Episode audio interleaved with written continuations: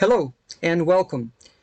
We all heard about term EV ready, but what it actually means. Who can have the title? What property or the businesses are entitled to uh, call themselves an EV ready property? Well, to answer these questions, uh, we have today a special guest, Kimberly Gray, a commercial real estate agent out of Dallas, Texas. So welcome to our show and thank you for the time uh, that you uh, find for us. Good to be here. Let's start today's uh, show with introduction and uh, tell us a bit of you, um, uh, of you and your real estate uh, experience and how you see the world changing and adopting the EV industry. Um, well, I started property management in 1999, actually in Lexington, Kentucky, while I was in college, and I've been everything from a leasing agent to a property manager to a regional supervisor who helped to go over budgets and um, find these capital assets that were needed for the properties and the money to, to go towards them. And, um, and then I've now a commercial agent. So I know both part, both sides of that. And, uh, I think that there's a, a big, um, need for chargers to be on site and on properties and, and actually every commercial property should be thinking about it and it's lost revenue if they're not. And, um, I think that it's a great time to get in on this whole EV ready thing. So just wanted to, to tackle right now when you just said that uh, you know the property owner should uh, think about this, but what are the main challenges um, that uh, commercial property owners face um, the most when they're trying to become an EV ready property and to implement this infrastructure? So I think, um, you know, lack of knowledge is probably the first thing that we need to overcome. And so the more knowledgeable that people are, the managers are, and the supervisors are, the property owners are about the influx of electric vehicles that are coming out this fall and next year. Um, that's a one thing that needs to, to, to happen. But then secondly, some might struggle with understanding the necessity of capital spending up front, but the question has become how much are you willing to lose rather than how much does it cost? Because it's um it's a very small investment for a large uh, a large return and for a long term return. And so um, I think that as long as it's budgeted well, um, that the installation of the, the chargers that go into commercial properties um, are usually L2s and they're um, there are very inexpensive options um, out there, and and the installation for those aren't um, super massive or involved either. Um, so those could be done fairly um, inexpensive as far as capital expenditures go um, for the life term. I was also a capital, uh, commercial building inspector, also that that. and so I did seven year and 10 year capital expenditures for budgets. And and this is something that's going to bring in resident, new residents, res, in the residents it's going to attract are those that are driving Teslas that are driving, spending the money on the, the EVs that are coming out.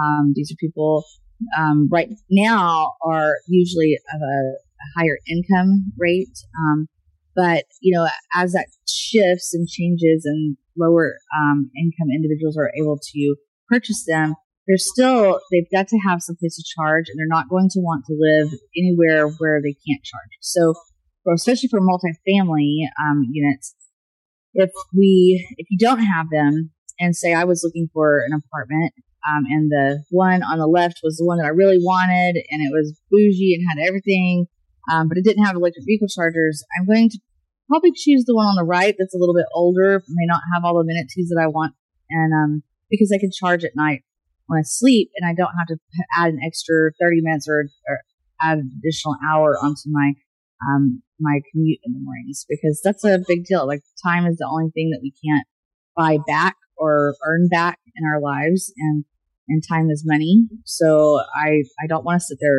on the way to work to do that. yeah, and exactly what you just said. I mean, uh, in California, for example, I had an experience that a lot of um, uh, clients and the customers uh, coming to us were mainly because they had a problem of losing the uh, tenants uh, exactly because they were not EV ready. They did not have those amenities for those uh, tenants uh, that they had electric vehicles. And they just, as you said, they didn't want to lose their time or trying to search around different properties where actually to find a public charging stations. So that's right. a big and problem. I, I don't so let me. That, it's a amenity anymore. I think that it's more a necessity. A necessity, yeah. Correct. So let me ask you um, on this. Uh, so, uh, or explain to us and our listeners, you know, what actually means to the owner to be in a way registered as an EV ready property. Well, I think that um, you. I think that some people, some properties are putting in like a, a charger or two. I don't think that's enough. Um, I think that uh, I know that in Illinois they just passed a um, law that I'm pretty sure it's like one EV space. Per... They made it mandatory for all yep. new construction sites and all um, uh, ongoing um, uh, developments. They will need to implement by mandatory an EV, and it has to be EV adaptation, uh, regardless of uh, people want it or not. The legislation right. is there and law is there. Right. And well, and what it will do is encourage the adoption of electric vehicles, and because people, the more availability we have of infrastructure, especially when we're charging at night where we live and where we work, the more people are going to be um, more apt to to make the change. And so, I think that having them available um, at property, I think that there needs to be consideration for maybe like one every four spaces is what you know, or one, maybe not one per unit like in Illinois, um, down here in Texas, um, right now, but I think that it needs to be future proofed, um, where it can be added, more can be added very easily. Um, so to go ahead and spend the expense up front and then just add them as you need them. Exactly, and for that for, for that for that reason, I always say, at least strategically to the people and the property owners, prepare yourself for the future add extra because you will need it. And this is not gonna go away. If anything it's gonna just maybe be more on demand and grow. So right. uh, we don't want residents fighting over car spaces. Exactly. And they it, it, already happens. Believe me right. in, in, california i already saw people were actually even being in a fist fights for the parking spot yeah. that they thought that they legitimately uh, belonged so, to them or they were first over there for a charge and so on. So, but let uh, let me ask you. So, what, or to at least you can explain to our listeners and uh, property owners who are in a commercial uh, uh business or or just like businesses, businesses. So, what would be their main commercial uh, property owners um, uh, benefits to implement EV infrastructure within their properties or the businesses? So, commercial property owners outside of multifamily units, um, such as like strip mall unit um, owners um, that have multiple tenants. Um, this is going to be a big deal because people um, want to plug in while they shop. This isn't like a gas station where you just go in and grab gas, and you know this is like a it. It takes time. So exactly, it's not quick in and out. Right. So, and I can say I have driven. I've been an electric vehicle owner for several years, and I've driven across the country many, many, many, many times. It can be done, and um, it is kind of a pain right now because there's not a whole lot of um, industry, a lot, a lot of retail or anything around the chargers. They're usually placed behind a hotel. There needs to be other things available. Like if I'm going across country and I'm going to see a friend that I haven't seen in 20 years, um, on my last charge, I might like get my nails done or my hair done or whatever. So it's these are these are things that can be around and everybody that owns parking lots needs to think about how much it can increase the business traffic that is um, that they are losing right now to um, to businesses that do have EV chargers or are going to have EV chargers. So if you're the first one in the area that has EV chargers implemented in your parking lot, you're going to attract all of the that new business and that loyalty from those business customers. And whether those are shoppers or um, you know, are using services that your tenants offer or whatever. So um, that's an increased value to to the lease, and so therefore you can offer your leases at a higher rate, um, more dollars per square foot to your tenants, new tenants coming in, um, and you. I mean, it's a it's a great way um, to advertise also because we there there's advertising um, mechanisms out there that um, are in addition to uh, the EV chargers that can advertise for the businesses. Um, there's a lot of ways to make additional revenue um, on it, and uh, it's a great opportunity, especially if you're the first one in the area with them. So to basically summarize what you just said, it's uh, uh for those commercial property owners or businesses, uh, uh, they should think proactively now uh, and prepare themselves for the future. Yes, we all know it is not that uh, inexpensive equipment and it does require some of the upfront uh, cost for this right? But however you know like uh, if they strategically play play them i mean uh, place themselves right now into this ev infrastructure and prepare their properties being ready um, down the line in the future they're going to be way more advanced and in a better position than any other properties next door to them. Right right. And the, and really the idea i think is to grab the loyalty of customers now because yes um, those who are driving electric vehicles already are going are we're die-hard electric vehicle drivers. We're not going back to gas. We can't go back to gas. I did try once; it was unsuccessful, and I had my car for three weeks before I traded it in for another electric vehicle. And so, if you get our loyalty now, then you've got a whole new customer base just from this season of, of electric vehicle drivers.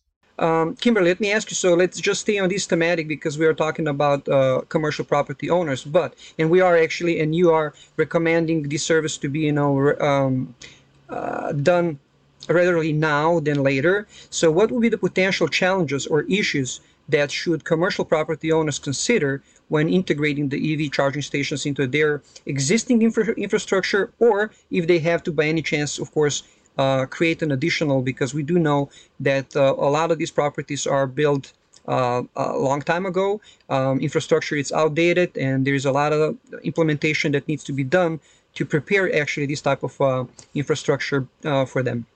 Yeah, I mean, so the energy availability is obviously um, an issue. So um, it's right now the reason one of the reasons why it's so important to jump on this right now is because there's an availability of electricians and um, you can get those site surveys done and the equipment isn't on back order and there's all these incentives and rebates right now for property owners to install them and i think that if the longer that people wait the longer they're going to have to wait past that. So so the equipment is going to start being on you know there's just so much product and supply. And so once the ordering starts happening um, the electricians are going to be on short you know. Well, we are right, right now already experience in this. Uh, I'm, I'm not going to say only uh, in uh, EV industry, but just in overall in general, electrical. Uh, uh, let's say complexity of uh, any type of project's work it is the shortage of the material. We do not, I mean, it's very difficult to get, let's say, the transformers. I know for a fact for the transformers, you, in some instances, you have to wait for about 40 plus weeks. Uh, certain specialized panels, switch gears all that electrical equipment. Plus on the utility companies, at this moment, I know that for the D, uh, um, LADWP, the time um, to wait for somebody to actually come to your property and in, uh, add on or actually improve your facilities, it takes about a year and a half right now. Wow. Yeah, so that's definitely it's definitely incentive to to go ahead and get that budgeted in and get those placed now. So, what would be your re- recommendation, let's say, to the um, just you know general population how to navigate the complexities uh, of elect- electrical infrastructure upgrades and utility coordination that may be required to support EV ch- uh, charging stations within uh, their properties. So, what is your recommendation to that? Um, I think that a turnkey solution um, company is a is a good way to go because they have a good understanding of supply chain and where the there's um, there's things happening in that supply and demand. Um, and they they have the electricians available. They know how to schedule them, what needs to be done, and they they're experienced already enough. And sometimes they can even look your property on um, whether it's Google Earth or whatever, you know, or, or plans that they can get a hold of um, through the tax districts or whatever, and and um, and do a, an overall survey maybe even um, remotely so that it's not doesn't take so much time. And uh, so i think a turnkey solutions company is um, the way to go for that. Yeah and i do kind of uh, agree with that. I mean yes there are um, a lot of you know electrical companies there and they do know uh, their work and they're not incompetent of uh, creation all this but the problem that is uh, the biggest um, of these uh, electrification uh, and preparation of the infrastructure in a EV industry, I find that is the main issue is the paperwork and all the necessity that you need to actually put in for certain applications that you're going to be able to get all those uh, rebates, grants, tax, tax incentives, everything that is over there available, but uh, it's very difficult actually to get to it. Yes. Um, yes. But let me ask you: so, are there any specific regulations or permits that commercial properties owners need to be aware of when installing the EV charging stations, and how do they ensure the compliance? I mean, we do know that one of the compliances and the most easiest way would be to go actually with the one uh, one-stop shop uh, company, right? And uh, but what would be, let's say, for example, for those people that uh, they would like to potentially do that on their own, what they would need to do, who they would need to um, well, partner with. You know, important to know that they all need to be UL certified. Um, that's our standard certification in America. And then also, um, you know, electricians are. There is a program called um, EVIT, I believe, or EVITP or something. Um, yes, that, EVITP. Um, makes it's kind of a training course for the electricians who are already electricians to go through so that they understand the the requirements and the needs of EV charging and how to future proof a property. And so I think it's really important for a company that you hire to have that training as well. So to be EV EVIT or EVITP certified as well. Well, my understanding that is becoming more and more as a mandatory, and uh, EVITP, I believe, so it's on a federal level. So most of the electricians they would need to kind of get the certification within their state uh, mm-hmm. of the electrical certification that they possess. So it is uh, kind of a vast uh, need of exactly yeah. exactly so let me tell let me ask you so what would be the most common miscon- miscon- misconceptions uh, surrounding the installation and maintenance of the ev charging stations within the uh, properties or businesses and how would you address them that you the most common misconception I believe is that you don't need them or that you can wait. yeah, I'll need them tomorrow. and, right, and so I think that that is going to be too late, and I think that um, that's a it's a common misconception because we don't see, especially in the su- southern states, we don't see a whole lot. Um, we're starting to see more and more Teslas um, in Texas because after Elon Musk opened up the Gigafactory and down near Austin, but um, but there's a whole, all the automakers are coming out with whole lines of electric vehicles. Um, most of them have promised to go all electric by 2030. Um, and the few that are left are going to be that way by 2035. So, um, there's going to be more and more and more, um, out there. And then those, um, who don't think that they need a maintenance, regular maintenance program for the chargers, um, I just want you to think about a gas station attendant who is always so their gas stations, even if they close at night, are open during the day. So there's an attendant there. There's usually not an attendant at an electric vehicle station. Um, it's really no, it's not necessary, but um, the attendant during the day makes sure that there's water, you know, in the the windshield wiper buckets. You know, it makes sure that the trash is clean, um, that there's not, you know, broken things on the dispensers um, of fuel.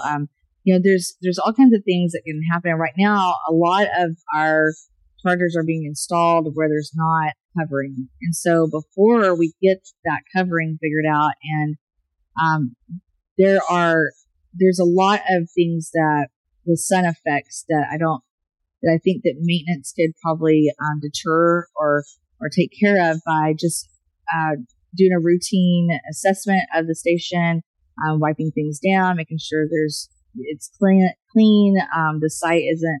Um, yeah, but in some instances, for example, that is almost impossible. Well, not impossible, but very rarely. For example, for those remote uh, locations where, let's say, next to the freeways, where you know, like uh, like interstate uh, roads and stuff like that, where you have the rest areas, where I do not believe that uh, you have that many um, common visitation for any type of a maintenance uh, to be to be yeah, done. Yeah, no, it's definitely an additional service that needs to be created yeah. And so, so, um, so it is a, it's extremely important for that service. I think, um, I just made a trip from LA to Dallas and, um, in every charging station I went to had, um, two, at least two out of four chargers weren't working at that time. And it's because, um, of simple things that could have been caught by a maintenance service, like a, you know, cracked handles. Well, those are things that not, don't really cause the machines not to work, but um, but there are numbers that can be called and um, there, there's different solutions now. I think that a lot of the software can be taken care of remotely, but um, but you know, like the, it's just pulling up to a site and there being um, you know, the cables laying on the ground or the screen being sunburned or um, it being hot to the touch and not really um, it doesn't feel very good to, to, pick it up and put it in um, just things that they a regular maintenance service can take care of or can notify someone who can send the appropriate person out um, or to tell them hey this needs to be replaced um, or to have things items on on them on in their vehicles that they can replace um, because a lot of that stuff doesn't take an electrician to do. Um, the replacement of filters once a year, the replacement of cables, um, handles, um, stuff like that really can be done by um, just someone who's been given, you know, like OSHA training and you know just safety training or generally, and that just wipes it down and makes it where um, we can see the phone numbers if we have trouble plugging in or or unplugging or whatever the case may be. Okay, let's uh, let's tackle on some positiveness on on all this. Uh, uh, I mean, ideally, so everything what we talk, it's actually positive, and this is a positive thing that's happening. But of course, like we said, I mean, there are uh, issues and, and, and problems that uh, people need to be aware and address them. But um, I would like to ask you also if there is a an example of your successful EV infrastructure integration that you have worked in the past and uh, the positive outcome achieved um, to the property owners and you know just kind of feedback on that well i've worked with a lot of um, a lot of resellers and uh, of products and, and, manufacturers that are wanting to move over to the um, to start manufacturing in america and i speak to a lot of them i've spoken to um, a lot of people as i charge actually um, that also own ev driver or evs um, that are also driving across the country and and a lot of them are, you know, excited about the chargers being installed. You know, um, this is a, it's a big push. It's a big move. I mean, every time a new station pops up, you know, any of us in the area that have an EV are excited because there's not lines at the, you know, there's, I know that like down um, the Tesla station that I used to use when I first got back to Texas um, last March, um, never had anybody there. And then within six months, by October of last year, um, there were waiting lines, and there was there were ten station ten dispensers there. There were waiting lines for the chargers, and so yesterday I was driving through there, and I noticed that they had put ten or twenty more chargers in in the lot next to it. So, so I mean now there's there and there's Tesla drivers in all of them. I mean like there I was I couldn't believe how many cars were there charging. So I mean if so for anyone thinking that this is, it takes a long time to turn around and, and make the revenue off of these, I mean, it is building up. And I mean, like the energy costs are of course going to go up. Um, and then we can charge more, you know, I mean, like anybody would for any, you know, service or, um, to make a little bit of a profit, you know, and I think so. I think definitely the opportunity for revenue is there. I think we're definitely, as an EV driver and owner, I'm definitely excited when these go in. Um, more of them go in. And then, and, you know, I think the people that are making money already off of them are excited because it's bringing in the traffic and it's bringing, I mean, like in a gas station alone, um, that is, uh, Texas is, you know, proud of, um, here, there is a influx of customers at, at, any given time in the store. And the money that I save, um, really, it's kind of funny. Like I save a lot of money not buying fuel right now by owning an EV, but I will turn around and spend that money in the store that is next to me while my mm-hmm. EV is charging. so, in that essence, what would be your um, final message to the owners and management groups um, or any other entity uh, for this ongoing electrification? So, I think that uh, yeah, we have touched on this, you know, throughout the podcast. I mean, the the supply is not there's not an endless supply of product. Um, there's not we're you know we're still gathering materials and and and and so there's a limited uh, you know supply there, and it, we need to order them now um, because we're going to we're going to gain the loyalty of a new customer base by doing so. Um, and we want to catch that early on. So you know, I instruct my um, property owners that have parking lots right now that you want to you want to grab the loyalty of those who already have the EV, the electric vehicles now, because they're never going to not have an electric vehicle in the future. They're always going to trade up and or trade for another electric vehicle. And so, if you can grab those of us who have electric vehicles now as a loyal loyal customer base, you've already you've already got you're already way ahead of your your competition. Who's going to wait until um, there's you know everything's on back order, all the customers are going to you know the Sammy's next door. Um, they're all going to be loyal to that place, and then when you finally decide that you're going to put electric vehicle chargers in, well, there's you're going to have to wait for the next generation to start driving before you can before you can grab all of that loyalty. And I so I think it's very important to get them installed now. Obviously, also because there's a lot of government incentive right now, rebates and and whatnot, um, and tax credits. Um, to... Well, I have to I have to stop you on that one, and the reason it is because my my my. Uh, understanding also talking to a lot of people right? And uh, what i see also that is uh, currently a, a big of a biggest issue is yes people hear about there is tax incentives uh, rebates uh, uh, federal government uh, you know grants and money over there in a pipeline for people to use and to be you know helping helping them actually to electrify and put themselves on a faster track. However it's so difficult to get it. It's not over there all the time available. There is yeah, so, requirements and stuff like that. And I believe so that that's a big misconception. One of the misconceptions that people are thinking that it's so easy to get to that money and that it's so easy to get that uh, to their um, infrastructure or let's say property being uh, installed free of charge. So yeah, no. Yeah, no, no, no. The only thing that I think is um, beneficial right, is the tax rebate. Like so, um, like if you can it, it's everyone's gonna have to pay for them upfront. I mean, like it, that really needs to get that needs to be something that people understand. There's not there's not gonna be free chargers. There's not gonna be free installation because those installers have to feed their families, and the manufacturers have to feed their families, and the people that sell the equipment have to feed their families. So there's no free um, upfront. And the gov- how the government works is they always do reimbursement. So um, it's really difficult um, to to man- to maneuver um, right now because we're the regulations are coming down, things are changing, um, and everything has to be rolled out through these you know requests for proposals and then a competitive process, and then and once contracts are earned or won or whatever, um, then the, that company has to still purchase all the equipment up front, has to do the installing, and then once it's open and ready and to the public and been approved and then they can apply for a reimbursement amount, um, which is not even 100% actually, but that's for, that's usually for the companies who are doing the, the equipment sales and ins- installations. Um, but for the property owners, um, there, there is, there are rebates that are fairly,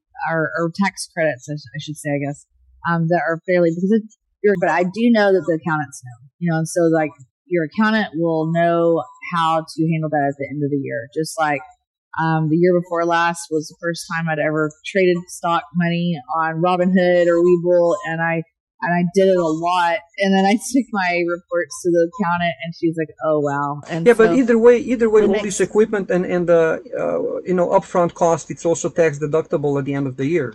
Yeah, yeah. Well, there's a lot. Of, I mean, yeah. Obviously, I mean, this capital expenditure, it's and it's helping the community. It's definitely there's all kinds of deductions that can be taken, but anything that's new for tax incentives, you know, or whatever, the accountants are going to be up to date on that. So we don't have to know all of that for the property owners. More as business owners that are installers and equipment sellers, those are the people that have to really navigate the funding that is so hard to get, and that is what I mean. we want to talk about that. That could take another hour. it's um it's it's a lot to go through. But the property owners, I mean, really, the benefit is going to be at the end of the it's going to be at tax time. Yeah. Well, Kimberly, uh, thank you for your time and uh, knowledge and information you know uh, given to our public and listeners. Um, I believe so that there is uh, still more to talk about this, and as you said, yes, I mean we can probably talk about all these uh, things, you know, um, hours, if if not days, uh, right. because there is uh, such a vast of uh, information over there. But at least some of the bulletins that we kind of uh, tackled today, I believe so, and I hope so that the majority of the listeners will uh, will be helpful to them. You know how to actually venture in the future. So thank you again for your time. Yes, thank you. Thank you for having me. Pleasure. Well, that would be all for today's episode. Don't forget to like, subscribe, and share. And please give us your feedback, uh, questions uh, to our email so that we can know. And we would like to uh, bring uh, more of the information to you, uh, answers to your questions. So don't be shy. Feel free to write us and ask questions, and we're to answer. Thank you very much for listening, and until next time.